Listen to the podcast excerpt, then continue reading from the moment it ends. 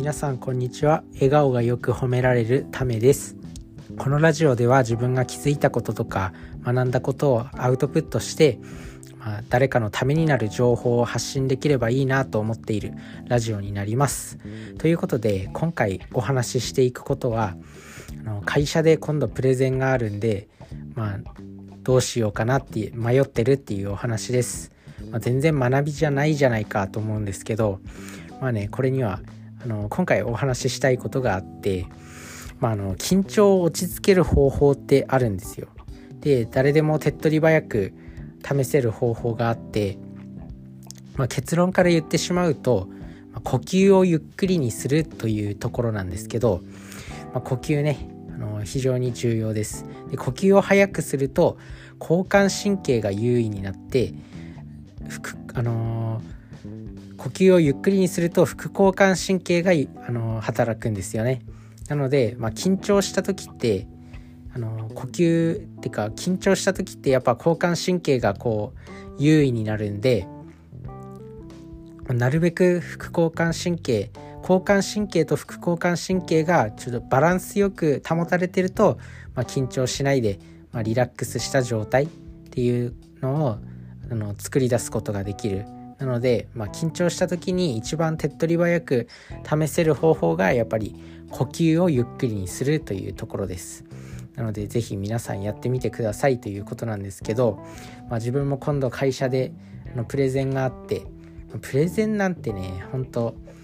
まだ社会に出たばっかりっていうのもあるんでほぼ経験してないわけですよ。なんか大学の授業とかでまあ、あったりしたんですけどあんなのもう何て言うのかな遊びみたいな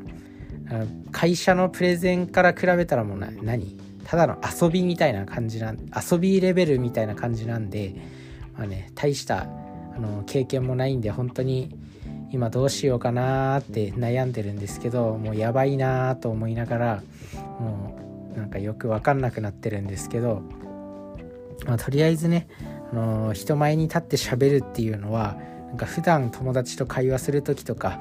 家族と会話する時とかと全然なんか違うんですよね。